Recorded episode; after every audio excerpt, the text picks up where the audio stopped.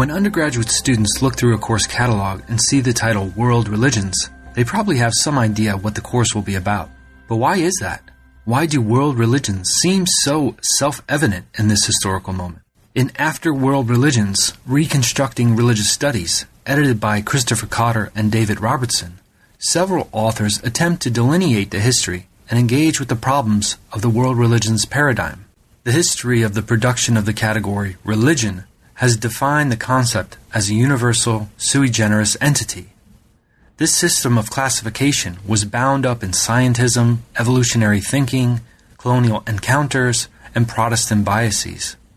The world religions paradigm extends from this model and has governed both research and teaching in religious studies.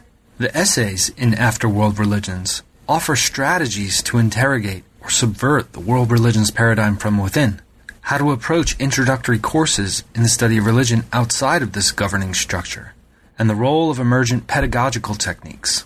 In our conversation, we discuss the history of religion, textbooks as data, navigating graduate instruction, questions of the sacred, archaeological data, New Age stuff, critical thinking as opposed to the accumulation of information, the destabilizing effects of alternative data, the planet Pluto, and another podcast, The Wonderful Religious Studies Project. I'm one of your co-hosts, Christian Peterson, and thanks again for listening to this podcast, New Books in Religion. Without any further delay, here's my conversation with Christopher Cotter and David Robertson about After World Religions, Reconstructing Religious Studies, published with Routledge in twenty sixteen. Welcome, gentlemen. Thanks for joining me on New Books in Religion. How, how are you doing? Pretty good, thanks. Cheers for having us. Yep, good to be here. So uh, this book, After World Religions, uh, is a wonderful collection that uh, had an interesting kind of emergence uh, through the work you guys have done together for a long time and with uh, many colleagues. But perhaps we could start with uh, how you both got interested in the study of religion, and then um, perhaps uh, more narrowly, how did your guys' uh, relationship develop uh, in the sense that uh, you would work on this project together? Okay, David, do you want to kick off? Oh, uh, sure. I was always interested in uh, strange beliefs, which anybody who, you know, has read my other work on conspiracy theories will understand. Um, and so I was kind of torn between religious studies and philosophy. Um, but philosophy, it turned out, wasn't as interested in all the entertaining details that I liked. Um, so I went for religious studies. My interest in this kind of theory aspects of it, and we might call, you know, um, disciplinary formation and category formation, it came from um, being a student of Jim Cox and Steve Sutcliffe here at Edinburgh. Um, I imagine we'll come back to Jim uh, later on when we get more into this, uh, and into the conversation about the book. Um, but Um, yeah, so, I mean, I did all of my study here at Edinburgh, um, right the way through, uh, where I met uh, this young man, Christopher Cotter. Indeed. And, um, well, I, I actually initially went to university to do a degree in physics, um, which it turned out I absolutely hated. Um And people, when I say I then made the shift to religious studies, people go, oh, well, I suppose I can see the connection there. Ultimate questions and all that, and then of course you have to immediately unpack everything and point out that I don't really do ultimate questions in religious studies. Um, but yeah, for me at that point it was going to be sociology, psychology, or religious studies, and so on. Um, and yeah, Edinburgh, and um, again similar influences naturally coming from what is quite a small um, but theoretically driven department at Edinburgh. And actually, uh, another name which will come up because she's also in the book um, is Carole Cusack, um, who's professor in the study of religion at the University of Sydney. And um, she did a, a visiting semester um, over in Edinburgh. And uh, I think at that point, uh, David and I sort of made an impact on her as students, and she made an impact on us as a as a teacher. And um, so we ended up um, sort of becoming part of her professional network. Um, and this was I, when I was still an undergraduate. Um, and so David and I had been peripherally orbiting each other for uh, a little while. David was uh, a year ahead of me. Um, I knew him as the guy with the fantastic mustache and um, excellent dress sense. And so we quickly realized that, oh, um, we're, we're pals with Carole, and um, we both were blogging at that point a little bit. And um, we just thought that we should maybe sit down and have a beer at some point, since we we had a sort of, we were in religious studies, clearly both had decided that we wanted to um, pursue a, a career in this area. And so Carole was the, the reason that we eventually sat down to have a meeting. And maybe, David, you can say how that meeting went. Well, um, yeah, we, you know, we hit it off, and the rest is history, I guess. Um, we, yeah, we, we were talking about blogging, basically, and the fact that we didn't see many of our colleagues uh, kind of embracing these emergent sort of digital humanities ideas. Um, and we started talking about whether it would be worth doing Um, you know, some sort of blog project together. Um, now, I, before I went to university, had a background in, in music. So I knew a bit about recording, and I'd started listening to podcasts, and that idea came up, and we started banging that back and forth. And at the time, we sort of said, oh, we should record some of these scholars that are coming to visit Edinburgh for the seminars series. You know, they come, we pay for them to come, and they speak to maybe, you know, some ten or twenty or fifty people at the very most, whereas if we recorded it and put it on the internet, you know, it'd be there forever and hundreds of people could listen to it. Um, and that's kind of where the idea started, and um, that idea grew into the Religious Studies Project quite quickly.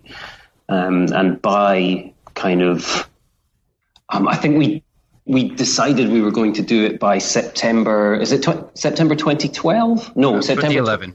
September twenty eleven, and we recorded the first few interviews at the B A S R uh, conference um, that September, and we started broadcasting um, in January two thousand twelve, and uh, you know, that collaboration continues to today. Yeah, and uh, it feels a little bit incestuous almost to to have you guys on this podcast, yeah. which uh, I started at the same time. I published my first one in September twenty eleven, uh, but I remember right. uh, us kind of emerging at the same time and, and kind of take, taking different angles. But uh, I've always yeah. been a big fan of, of your guys' work, of course. Um, oh, likewise. Now, uh, this project uh, has kind of an interesting history because it, it did come out of that Religious Studies Project, uh, kind of a, a few different um, kind of publications, if we can call it that, uh, from the Religious Studies Project. So can you talk a little bit about how this project uh, came together? Uh, how did it develop from the podcast kind of embryonic form to the, the book-length project? Well, um, it, yeah, the, the way the book came into emergence is quite a sort of study in digital humanities working well. So um, Jim Cox um, had the, the honor of being, I think, the first uh, repeat interviewee on the um, Religious Studies Project, and David interviewed him about this notion of the world religions paradigm. And that, that was all well and good.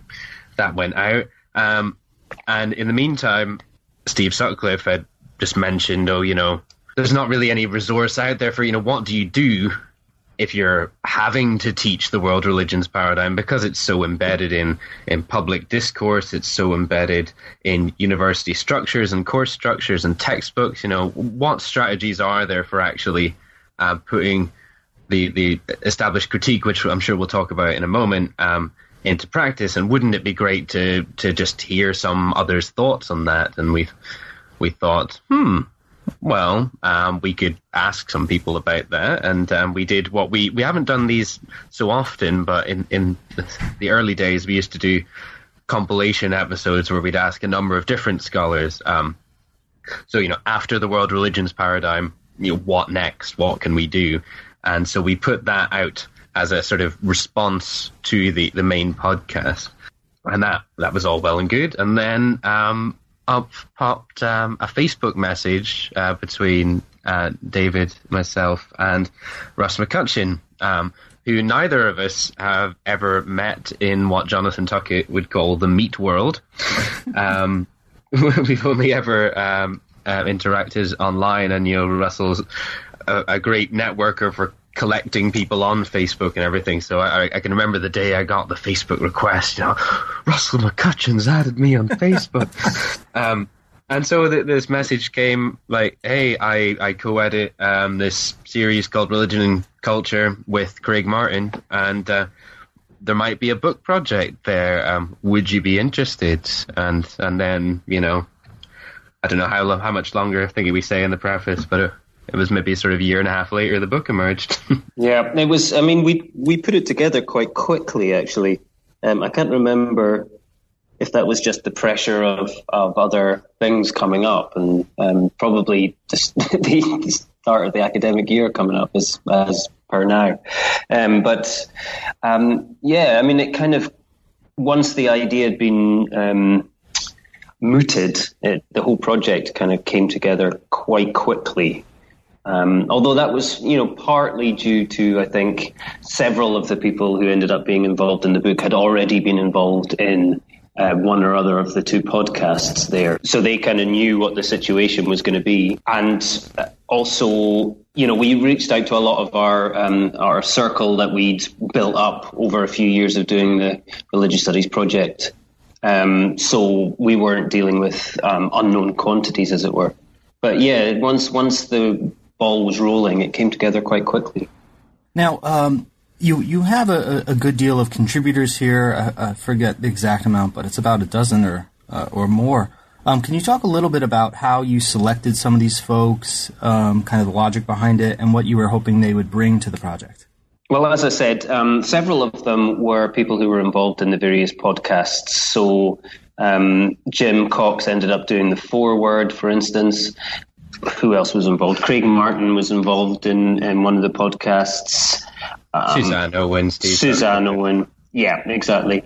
Uh, uh, beyond that, though, we knew we wanted to have certain things in it. In some cases, those were sort of topics or approaches. So we knew we wanted to have quite a strong focus on critical theory. Um, and so we reached out to a few people like uh, Timu Tara and some others um, who were working in that kind of area, uh, Paul Francois Tremlett as well.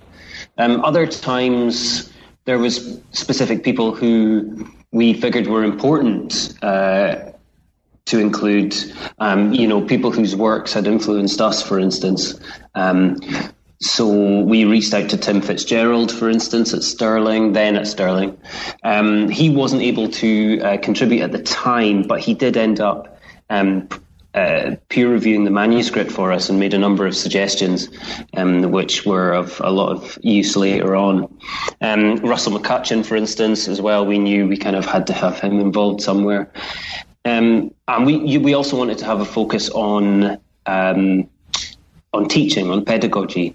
And so uh, we reached out to people like Um, uh, Michel Desjardins, for instance, and uh, Dominic Corry, right, in particular, Um, has a strong uh, focus on, on pedagogy and R S, so we knew we wanted to have him involved.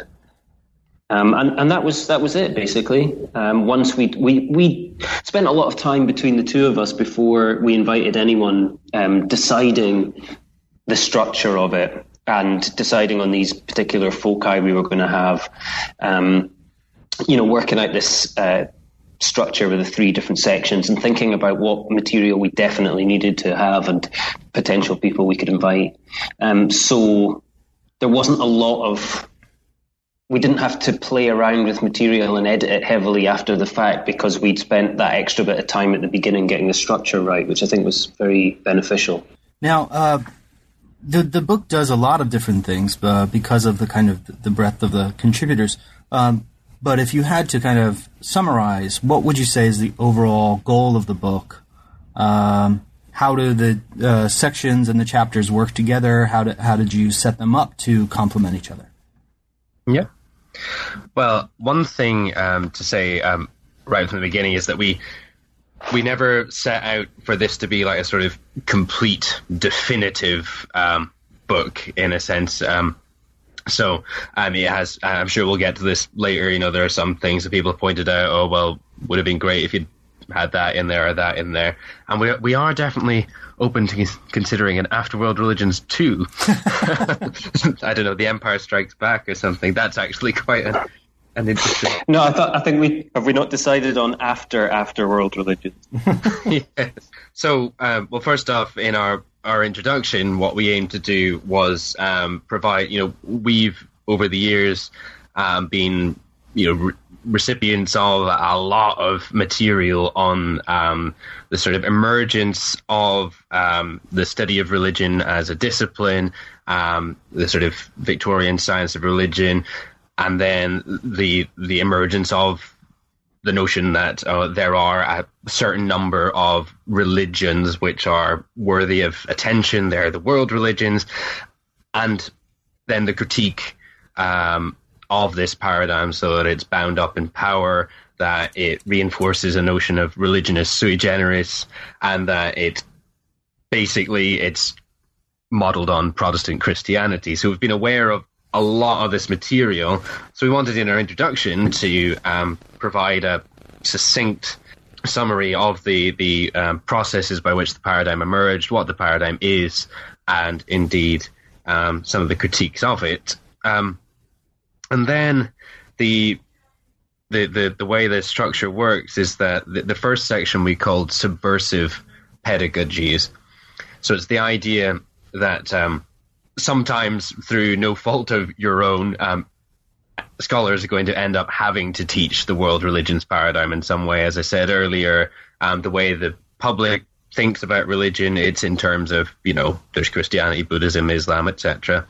Um, the way university departments are structured, the way textbooks are structured, students' expectations are going to be for the world religions paradigm. And for a variety of reasons, whether to do with lack of seniority or influence or, you know, financial concerns, you, you might end up having to teach that paradigm. So how can you do that in... Um, a sort of more critically critically attuned way.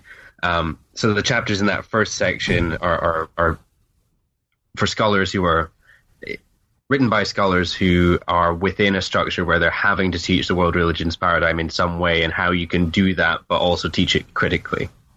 The second section, then, um, maybe if you're in a bit more of a luxurious position, um, we called it alternative pedagogies. So um, how can you Um, what other ways are there to teach that, that introductory course, that sort of religion one oh one that students are going to want and universities will want taught? Um, so um, good chapters in there, taking Marxist approaches or discursive approaches, um, or teaching using using the notion of the, the sacred um, instead of religion and things like that.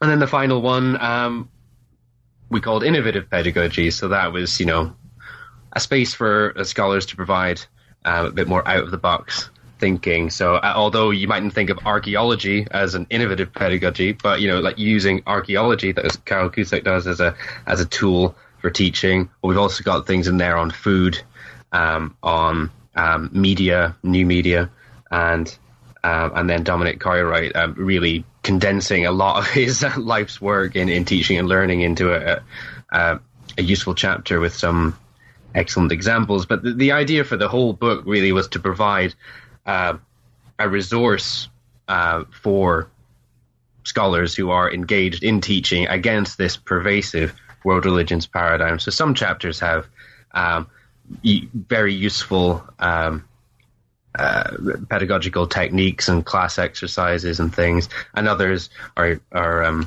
you know, more reflective and more inspirational. Um, that would be yeah, that, my take on it.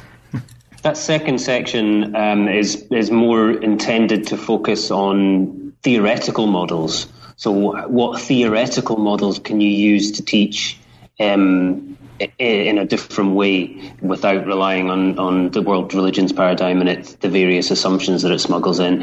Whereas the third one is more focused on the classroom, you know, what are the teaching techniques you can use uh, to do it in a different way. So that that's another um, difference between those two sections. But as Chris says, you know, the, the focus on practical teaching examples runs all the way through the book. And I think most of the chapters have, um, you know, these in practice sections where uh, actual real life examples that you can apply to the classroom are included.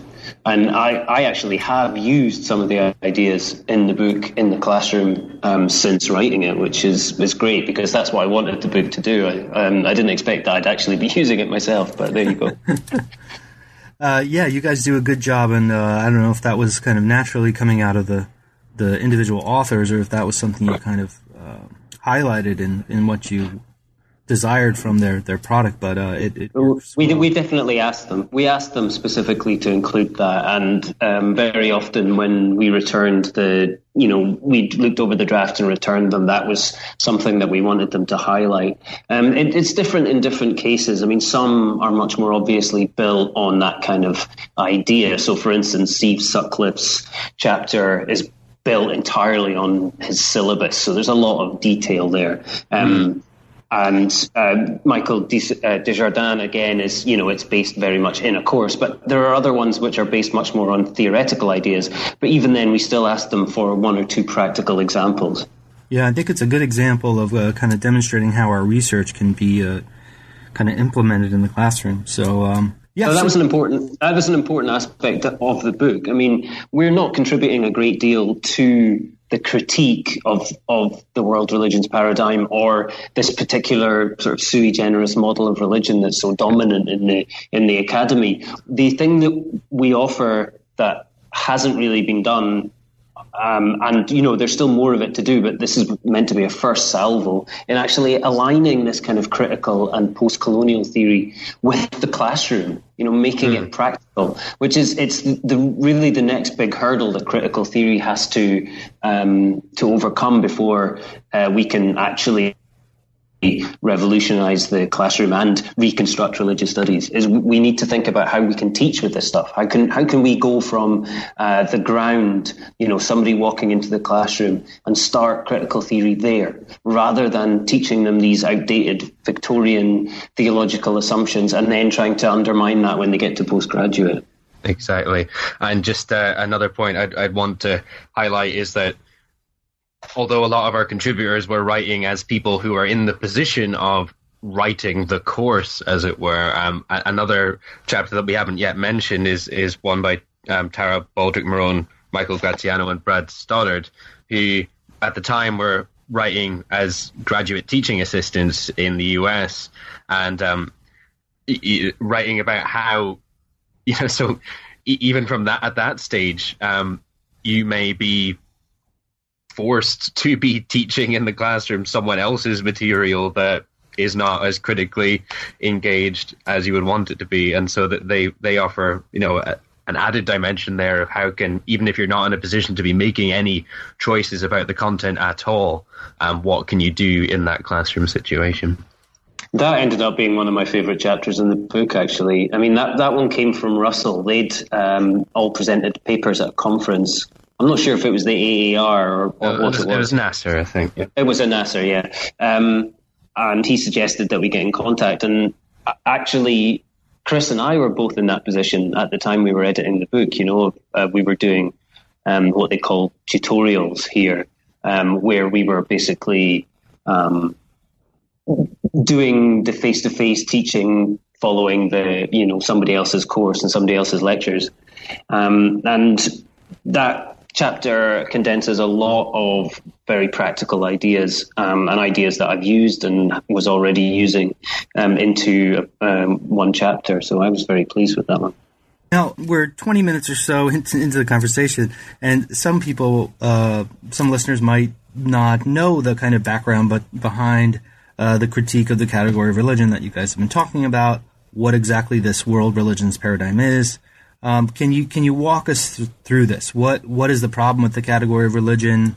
Uh, maybe um, kind of some of mm-hmm. the essential features of of the history of its production, and then how it relates to uh, this world religions paradigm. What what is that? Well, the the first thing um, to put on the table then would be um, that, as David said, um, that critique it, it's not ours in a sense. Uh, if if listeners want to delve into that. The work of uh, Russell McCutcheon, Timothy Fitzgerald, um, Tomo Kumasawa, Brent Nongri, David Chadester, yeah, um, um, Richard King. Um, that you know, go and check out um, their their their big works, which are all um, listed um, and referred to throughout the book. Um, so, um, what is the problem with uh, the word religion and uh, with the world religions paradigm? Um, we've got how many minutes? um, well, um, first of all. Um, Uh, Timothy Fitzgerald does a great job in his book um, Discourse on Civility and Barbarity in tracing uh, and also sorry we didn't mention Jonathan Z. Smith there either mm, of course um, yeah. this, of tracing the emergence of this use of the word religion, and although it may seem like quite a natural category to us, it's only really around the Enlightenment that the word starts to, to come into major use in, in the English language or in, in related languages. And his argument is that it's basically referring to the true religion, to Protestant Christian truth. And so what we had was, um, you know, we had, we, um, the Europeans, we have religion and everyone else, everyone else doesn't, with superstitions and whatnot. And that, that's, so the word's bound up in that uh, Christian usage. But Brent Nongri takes the, you know, charts the term right back to Latin, Greek, um, um, but it, it's really around the Enlightenment that it starts to be applied um, to, first of all, this notion of Christian truth, but then we start to have the colonial encounter, yeah. and um, and then suddenly, do these people that we are encountering, do they have religion or do they not? Quite often, no, they don't.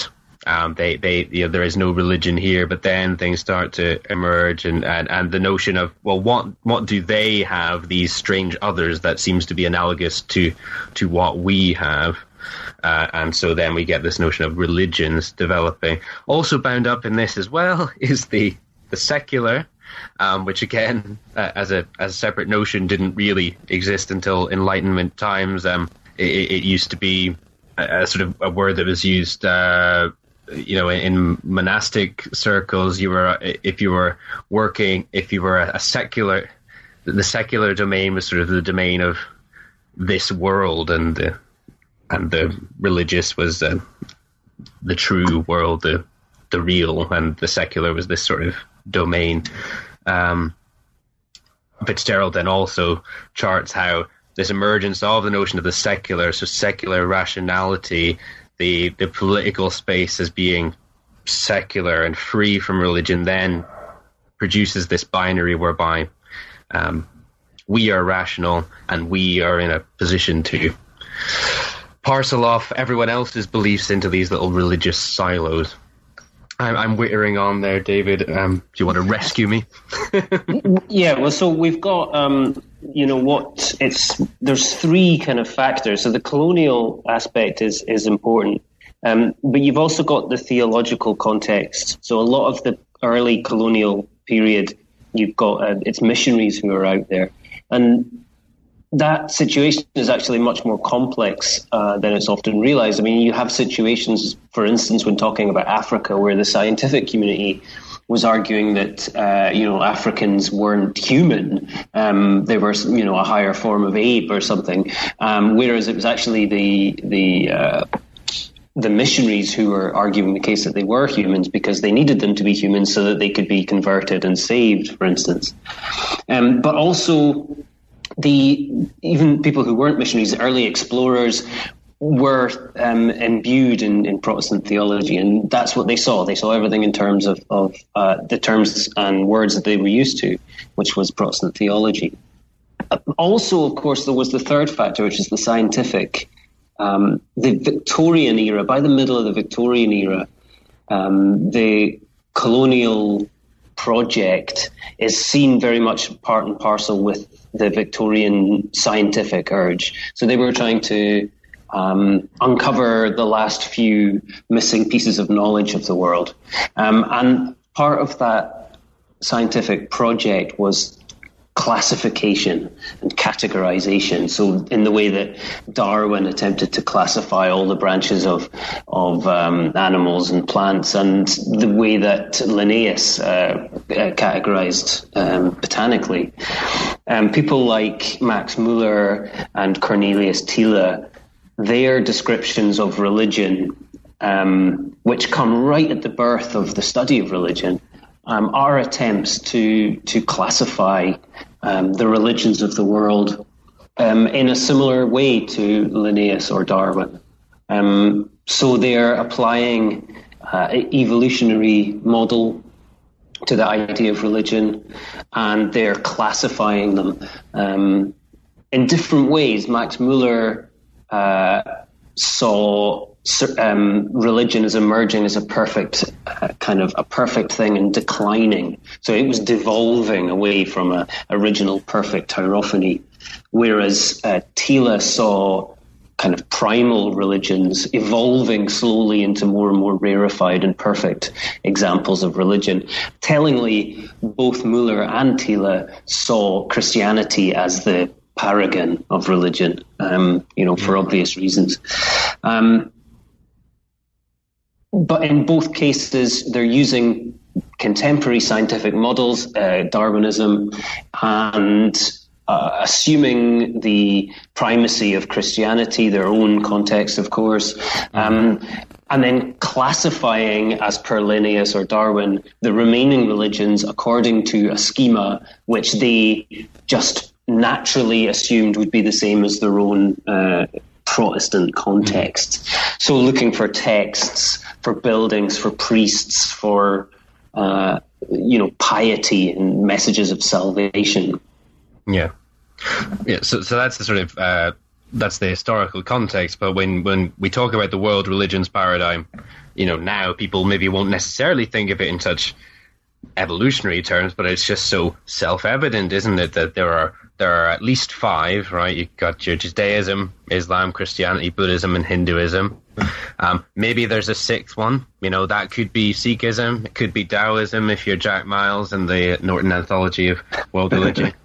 um, but, um, you know, what what actually are the criteria for these being world religions, right? Well, it's, it's not adherence, is it? Because, well, you know, if you're going by numbers, why is Judaism Um, included up there with, with the others? Um, it, it's not it's not texts, is it? You know, because well, well, it can be, because people go, well, Hinduism does have texts, right? You know, there's there's a scripture there, but but does it really? Is it belief in God? Well, you know, what what happens with Buddhism there? Uh, so e- even just presented with those five or six, you can already start to to pick away at problems. Why is it just those? Um, But as I mentioned earlier, and I'll expand on now, like the, the three main problems that we identified in, in, in all of this critique um, are that, first of all, the key criterion seems to be that it, it's things which looked most like Protestant Christianity. Um, so that the model of what is a religion, when you in this paradigm, when you break it down, it, it seems to be basically, well, these things are Christian-like, so that they, they can also be considered alongside. But there's also issues, there's a whole rank of um, issues to do with power there, you know, because if we do construct, say, Hinduism along the lines of um, Christianity with its scriptures and everything, then, then what's that? What's that doing to the to the religion, in quotation marks, of Uh, people in, in, in villages in India, you know, um, it, it, that's privileging a certain very elite form. Um, uh, what about women? You know, women aren't really included in, in any of this at all. So there's huge issues surrounding power. But then also um, it, it brings in um, Russ McCutcheon's um, important critique of um, the sort of sui generis notion of religion. Um, so the, the idea that the world, that the whole world's population can be divided up into sort of these five or six categories uh, presumes that there is something called religion out there that exists in some way prior to our to our classification, and that it's just manifesting in these different ways. That's great. Thanks, guys. And uh, so this uh, obviously structures both uh, much of what we do in our research within religious studies, um, but, uh, you know, in relation to your book, most uh, specifically in relation to teaching. And you mention in your introduction a couple of ways that uh, others have tried to, I guess, disrupt the world religions paradigm uh, that you see a little problematic. So um, you, you mentioned that sometimes people try to expand the model. Well, let's include this or that and make it more world religions. Others look at this idea of reliv- lived religions. What exactly is that? Um, and then uh, more recently, there's been this kind of push towards material religion. Can you talk a little bit about uh, what you and, and some of your uh, authors in the in the volume see as kind of the, the limitations of these uh, attempts to kind of disrupt the world religions paradigm? The well, Steve Sutcliffe in his chapter talks about um, you know rearranging the chairs and the deck chair in terms of um, putting. Well, Chris mentioned the sort of sixth category you quite often get. Um, And th- this has also been, you know, it's often indigenous religions. Sometimes you get new and alternative religions. And a lot of times you get, uh, in textbooks, for instance, you'll start off with a chapter which says, oh, you know, religion on the ground is much more complex, or whatever. And then they basically have the world religions paradigm plus a couple of smaller chapters later on on um, African religions or indi- well, African religion, singularly, um, or indigenous religion, um, or very occasionally sort of new or alternative religions. Um, and th- this is... Uh, From a theoretical point of view, the problem is that by shaping other traditions into this Western model, this model inherited from um, from Eliade, uh, no, well, from Eliade, but that's not what I meant, uh, by Tiele and Müller and these other um, theologically tinged Victorians, um, we're essentially uh, perpetuating that category. So rather than looking at the problems of the category and thinking of different ways of doing it, we're forcing everything into this category and actually reinforcing the primacy of that category. We're essentially making the natives behave like the conquerors if they want to sit down at the table. And we found that kind of um, problematic. But there's there's a nice example actually in Steve's chapter, and this is one that that um, I've got particular problems with given my kind of specialization in new religions, and it goes back to what Chris was saying a second ago about power um, and who's allowed to have a place at the table. Now, if you allow uh, say we allow African religion in, for instance, very um, popular, a lot of people would like to do that, um, and yet we ignore, say, uh, the kind of new age alternative religious milieu. Now, in terms of numbers in the West, uh, new religions um, and certainly the sort of non um, institutionalized kind of new age milieu has a much broader reach in society than, say, Judaism does. But um, this points to the kind of uh, theological uh, idea and the power imbalance that that's very seldom given a place at the table, um, largely because um, it doesn't have the same post-colonial kind of concern that um, that including, say, African or indigenous religions does. Um, so you don't solve problem. You don't solve the problem by making the the number of, of world religions lar- larger. You just entrench it further, as, and at the same time show kind of how uh, how ridiculous and arbitrary that um, system of categorization is in the first place. If you you know if you end up, you can't possibly include everything because then you you're not taking the big ones fairly, and it just it, the whole thing breaks down eventually. Mm. Yeah, so uh, yeah, you end up it, it's as futile an exercise as rearranging the deck chairs on the Titanic. It's going down anyway. You know, it doesn't matter how many deck chairs there are. Yeah, um, because of, of course the minorities that you choose to include in the categorization has as much to do with power as those that you choose to exclude. It's just it's just a different variety of it. So yes, the, another approach which is which is very common right now and for for good reason is the sort of lived religions approach. So to to get away from these sort of textbook understandings of, you know, Islam is the five pillars and, and, and such and such, and look at how people, you know, how people who identify as Muslim, for example, how they how that manifests in various different contexts. And so this has a great appeal because rather than, say, studying or presenting Islam, Christianity, Buddhism as, as bounded entities, you're rather talking about, you know, Islams, Christianities, Buddhisms, and so on, looking at all the, um, all the regional variation. Um, but the problem there becomes, if you're still if you're teaching a, a ten-week sort of world religions introductory course, um, how much of that variation can you actually get in, especially if you've got students who Um, or, or starting at university for the first time, they, they you can't assume any base knowledge. So you can present them with a a, a selection. You know, you're still going to probably have to choose uh, two or three manifestations of, of each of these world religions, right? Um, but you're still going to be engaging in an exercise of uh, of selection there.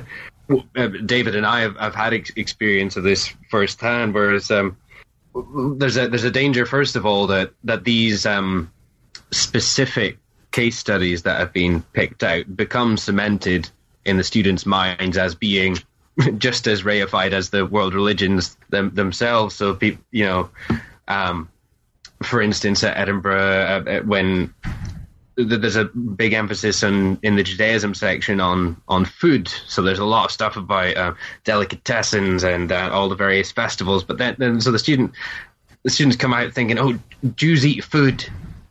And that's kind of, and, and they eat more food than other world religions do.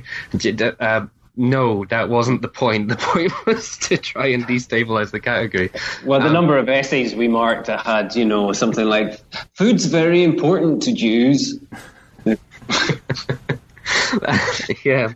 Um, but and, and more insidiously, then it also, because of the nature of a, a first-year introductory course, if you, if you throw at students a lot of variation and just go, look, and this could be Islam, this could be Islam, this could be Islam, this could be Islam. The, the sort of the uh, the lesson that a lot of students come away with is that, well, anything goes, right? And um, it, it becomes so individualized that, you know, well, as long as one person says that it is, then it obviously is, and then it doesn't take into account all of the other things, the the tradition, the scripture, the ritual, all of those important elements of the world religions paradigm, um, that are actually part of the construct that we call religion, um, end up sort of getting pushed to the side, and the, the sort of laissez-faire, well, you know, it, it's all it's all just whatever. Everyone's just charting their own course, and, and they come away, um, you're like, I, d- I don't really know what you've got from this course. So that's, that's a, a problem with the lived religions approach in a first-year introductory course. There's also, though, a, a, a theoretical issue, and, and this goes right the way back to the sui generis idea, is when you've got lived religion and you're saying, well, it's not about these uh, traditions and institutions, it's about what people do on the ground. It very easily shades into how they experience the religious ineffable for themselves, right? And you're back to this situation where you have Um, this essential core to being religious, and people will say things like, you know, this uniquely human experience, except of course we can't in the academy talk about people's individual uh, you know experiences or the, if the ineffable, um, so we're back to this kind of theological sui generis position where we're looking at how re- this thing called religion, this timeless, uh, universal essence, manifests itself in everyday life. And this is also a problem with the material religion approach. Um, it's quite ironic that the material religion approach started off um, specifically with the agenda of avoiding kind of um, religious essentialism and focusing on texts and so on and so forth. Because in practice, it's very often slid from, look, the only thing we can look at is these material things that people use in concrete ways, into, oh, look, here's how the sacred manifests in this object. Here's how somebody's inner faith is expressed in practice.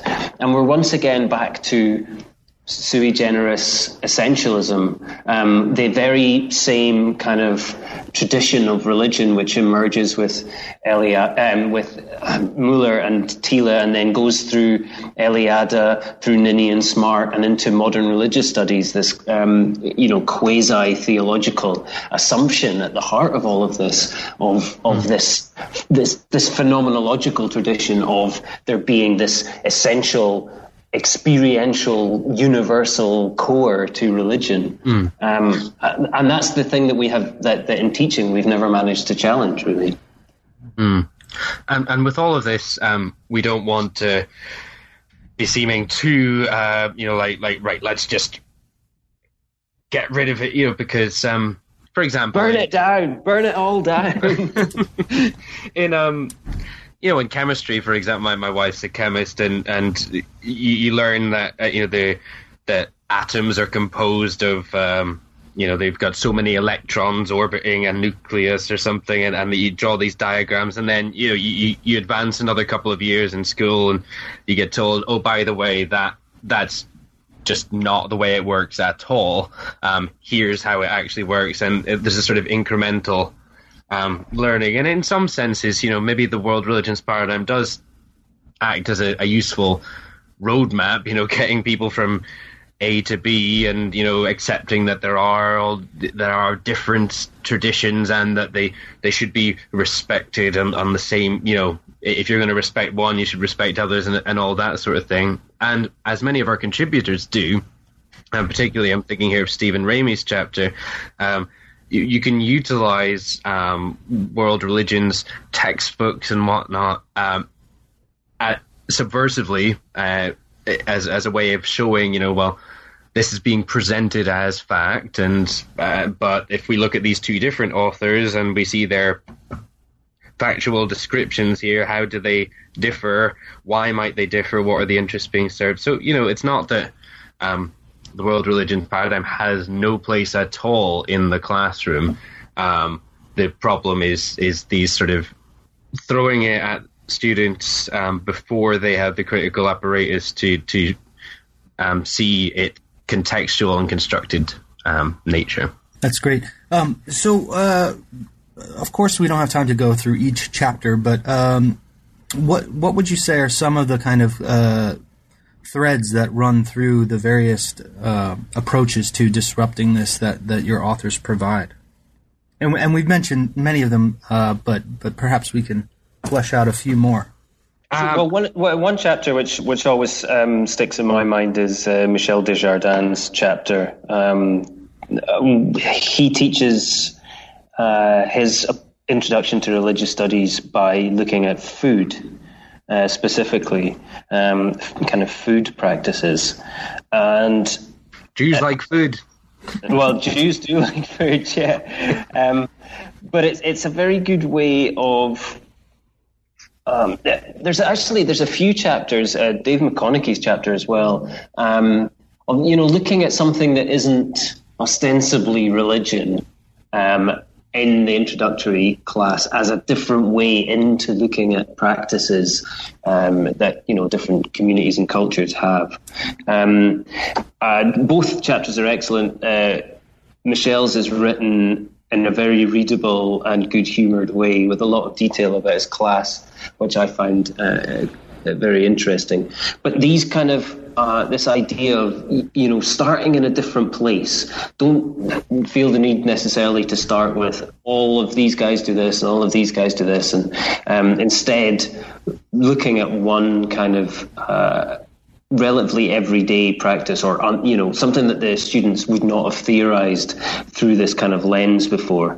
It gets them thinking about it in a different way. It lets them approach from a different angle that doesn't mean that they're preconceptions and their, you know, statements of identity are as near the surface, if you like, um, and can cause them to, you know, to, to start to critique in a different, in, you know, in a more effective manner than they would be by starting with these um, monolithic religious identities and religious traditions that they've grown up with, using in a very, you know, using in a very folk popular way. Um, and that runs, runs right the way through. So we've got, you know, um, even the, using the archaeology or the terminology of the sacred, uh, or, you know, there's a, there's a number of chapters that deal with that. Yeah.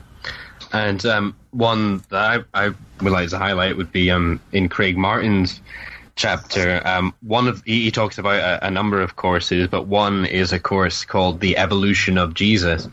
Um, if I remember correctly, um, which is not only a so that's an immediately provocative title that's probably going to get you higher student numbers. It's got the word evolution and Jesus in it.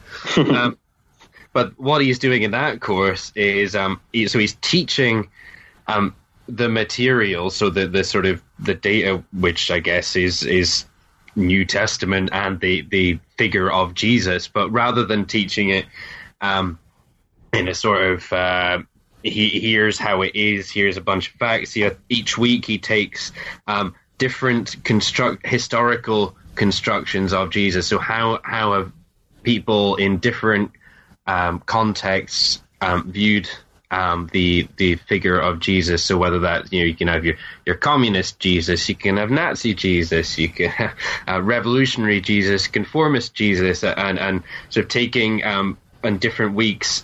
Um, these different approaches, so the students are not only getting the um, they're not only getting the, the basics that they would expect to get from a course on the historical question mark Jesus, but they're also getting um, an introduction to how um, the same set of data that is ostensibly quote fact unquote can be interpreted and presented in uh, multifarious different ways and utilized to serve um, Uh, a variety of agendas, um, and then you know through that, here comes the you know, the whole critique of, of world religions paradigm and everything else, you know, and, and that would be one of the lessons that you would hope students would get out of any course that you're teaching is that, that there's there's an agenda involved in the selection of material, and and that although there may be a set of, you know, everyone may be perceiving the the, the, the same set of events or the same, you know, hearing the same statements. Um, there then there's interpretation and presentation that happens on top of that. Um, so that's another one of the, the key threads throughout the book, I would say. Um, that notion of um, there's always uh, selection and translation in, in teaching, in textbooks, in, in anything. It's it's making that selection. Um... obvious and open and basically telling the students, you know, the material here has been selected. Mm. Um, but there are other ways of, that we could organize the same data. We mentioned, yeah, Dominic Corry writes chapter. We mentioned that before. And there's an exercise in there that I've used a few times. Um, I use it in the very first tutorial of the course where I give the students a pile of cards which have the names of different religious traditions on it. You know, some of the major ones, some lesser known ones, some that will bother them like, you know, atheism or communism or sport or whatever. And I ask them to organize them in, in small groups. And then after we've done that, I'll go round and I'll ask them to explain the rubric that they organize them under. And, you know, they'll do it in different ways. Some will organize them into sort of groups of similar kind of traditions. Other ones will organize them historically, um, you know, or, or various ways. Um, but that gets them from the off, before we even get to any of the substantive kind of weeks, they're already going, well, none of this is fits perfectly, but this scheme that they're using is one of a number of ways we could organize these things. Um, and it just helps to to make that plain from the outset. Two other contributors who we haven't really mentioned specifically in the context of the book are, are James Cox and Russell McCutcheon. So uh, James Cox was the, in many ways, the inspiration for the, the, the book happening in the first place. So he provides a foreword where he actually um, he looks at the work of Um, Wilfred Cantwell Smith, who um, many of us might, looking back now, see as part of the part of the problem with the world religions paradigm.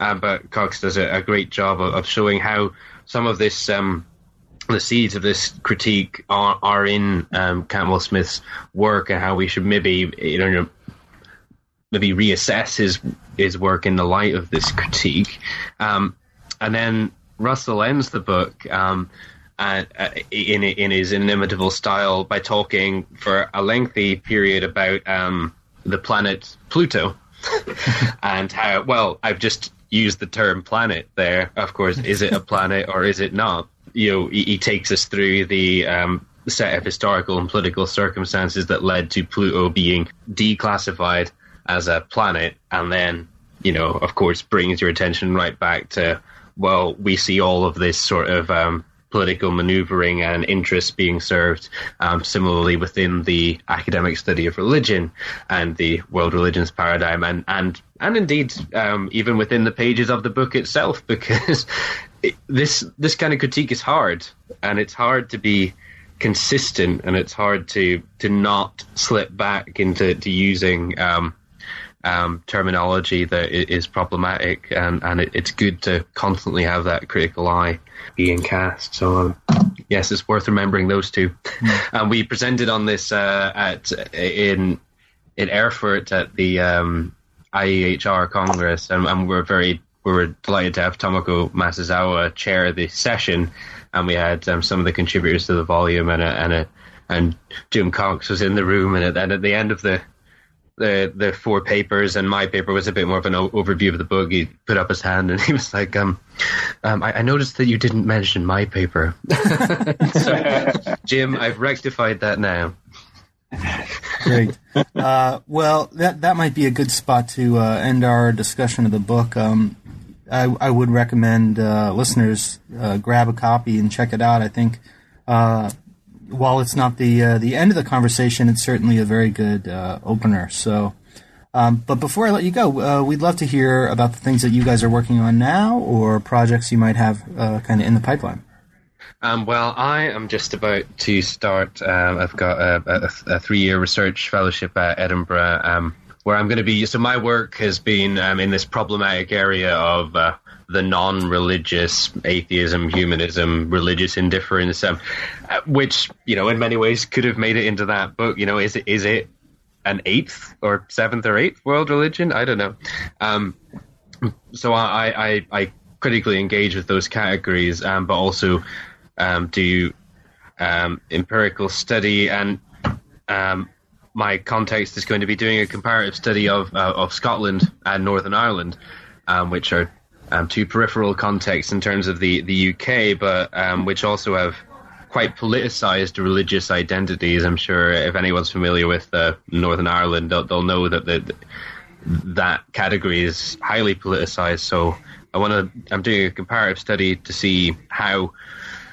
How um, well, I've used the term unbelief, which is a horribly problematic word, but I'll deconstruct that too. How it manifests itself in these um, contexts. How do people relate to that dominant category of religion, um, and and and its sort of politicized nature? So that, that's what I'm doing, and and we, um, David and I, are also uh, co-authoring a chapter for a book that um, you're co-editing on uh, the digital humanities. Um, so listeners should be able to. to read that fairly soon, um, about the Religious Studies Project. Yes, indeed. Glad you mentioned that. I was I was going to try and remember to mention that one. Um, I'm uh, just starting, uh, I've just finished co-editing with um, Asbjorn Dyrendal and Egil Asprum the Brill Handbook of Religion and Conspiracy, uh, which is a huge sort of six or seven hundred page uh, edited volume, um which we've been working on for the last couple of years, and we've just handed that in. So hopefully that'll be out beginning of next year.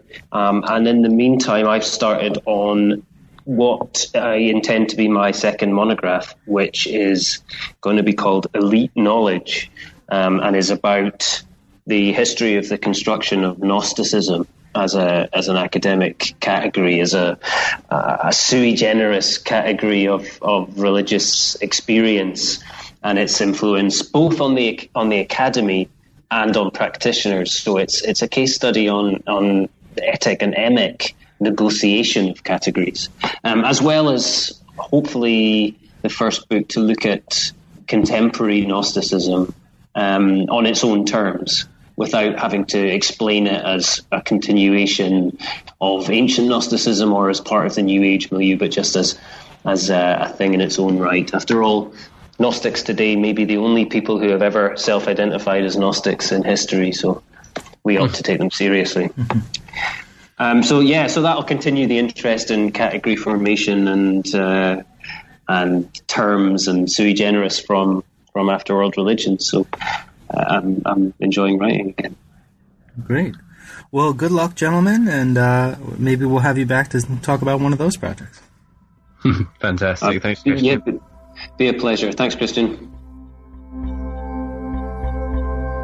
That was my conversation with Christopher Cotter and David Robertson, editors of After World Religions, Reconstructing Religious Studies, published with Routledge in twenty sixteen. Thanks again for listening to New Books in Religion. We'll catch you next time.